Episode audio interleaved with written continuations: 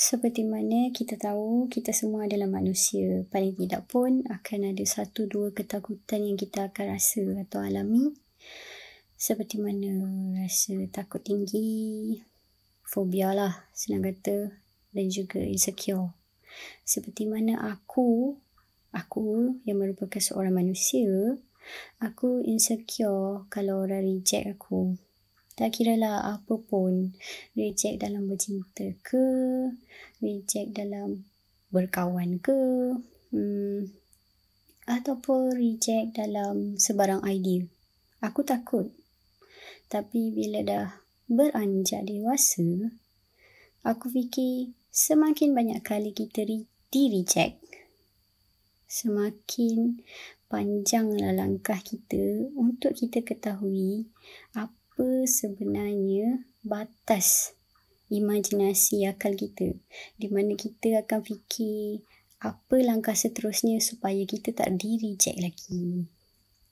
So kat sini aku just nak cakap tak semestinya kau gagal bermaksud kau gagal selamanya. Kan?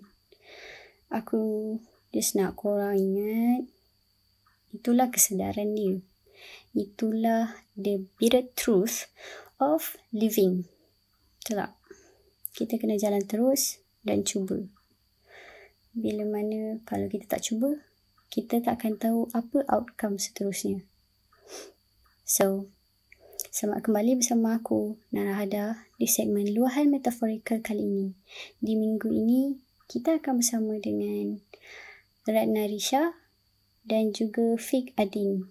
Di mana mereka akan juga provide video-video puisi dan for the first time syair gurindam di mana video-video itu nanti kita akan share di Instagram account ye je so korang boleh nantikan dan tengok di sana Okay, kita teruskan bersama dengan syair gurindam daripada Ratna Risha yang bertajuk Ulik Suatu Cerita Mistik. Selamat mendengar. Inilah dia kisah orang lama di satu kampung termaktub cerita.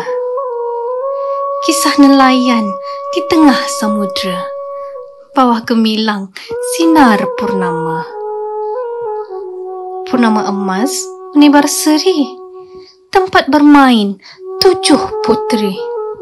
Sebelum fajar di dini hari turun nelayan mencari rezeki. Telah bersaksi sang bulan mengambang.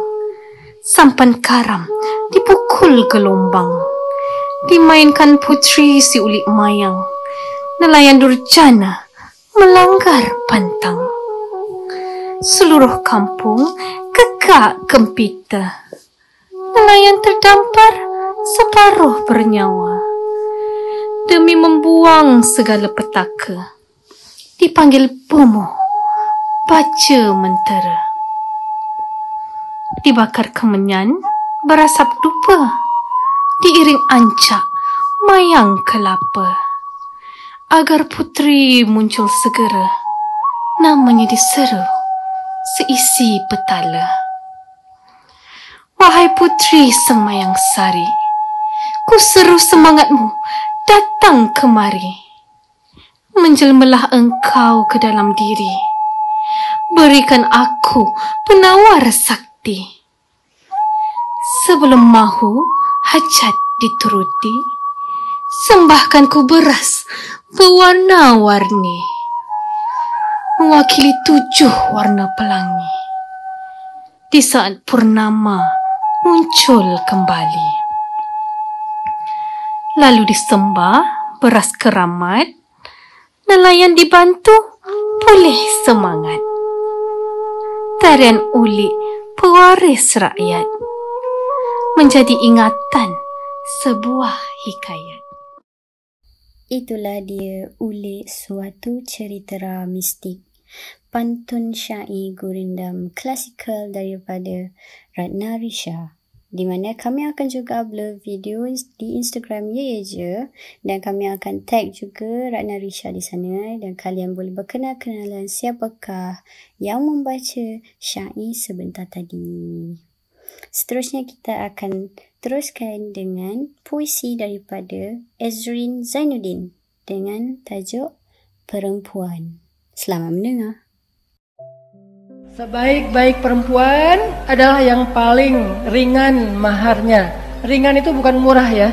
Ringan itu memudahkan. Sebaik-baik perempuan yang paling ringan maharnya itu Islam. Yuridullahu bikumul yusra wala yuridu bikumul.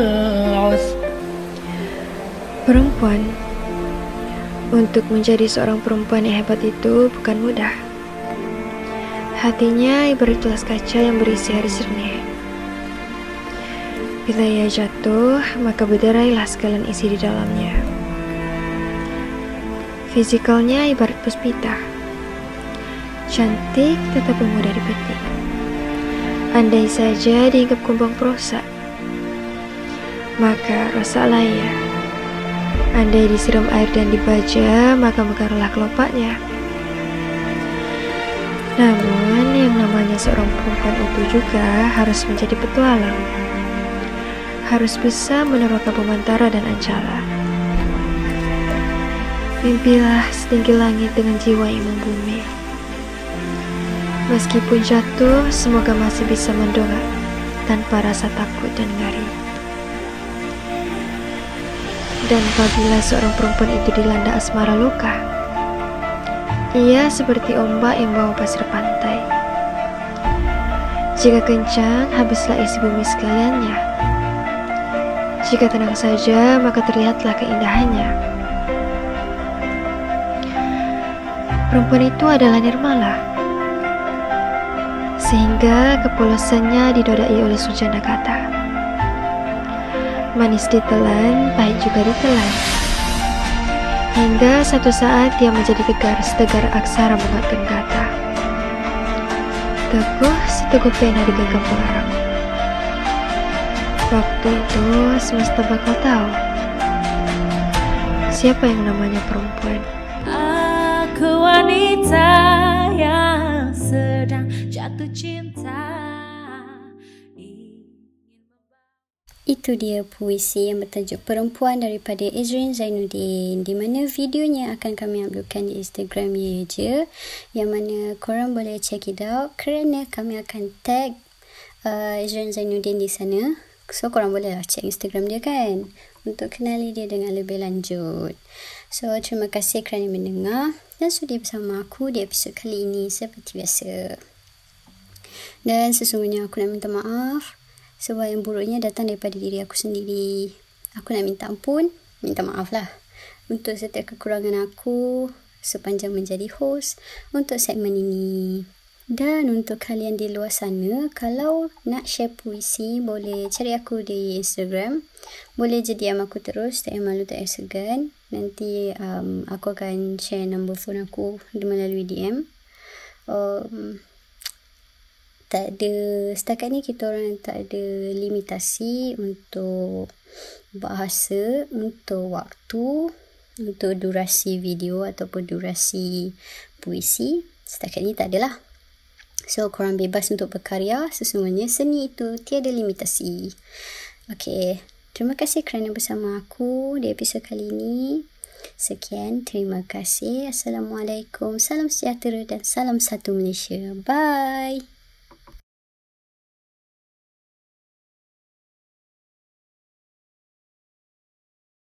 Salam sejahtera, salam satu Malaysia dan Assalamualaikum.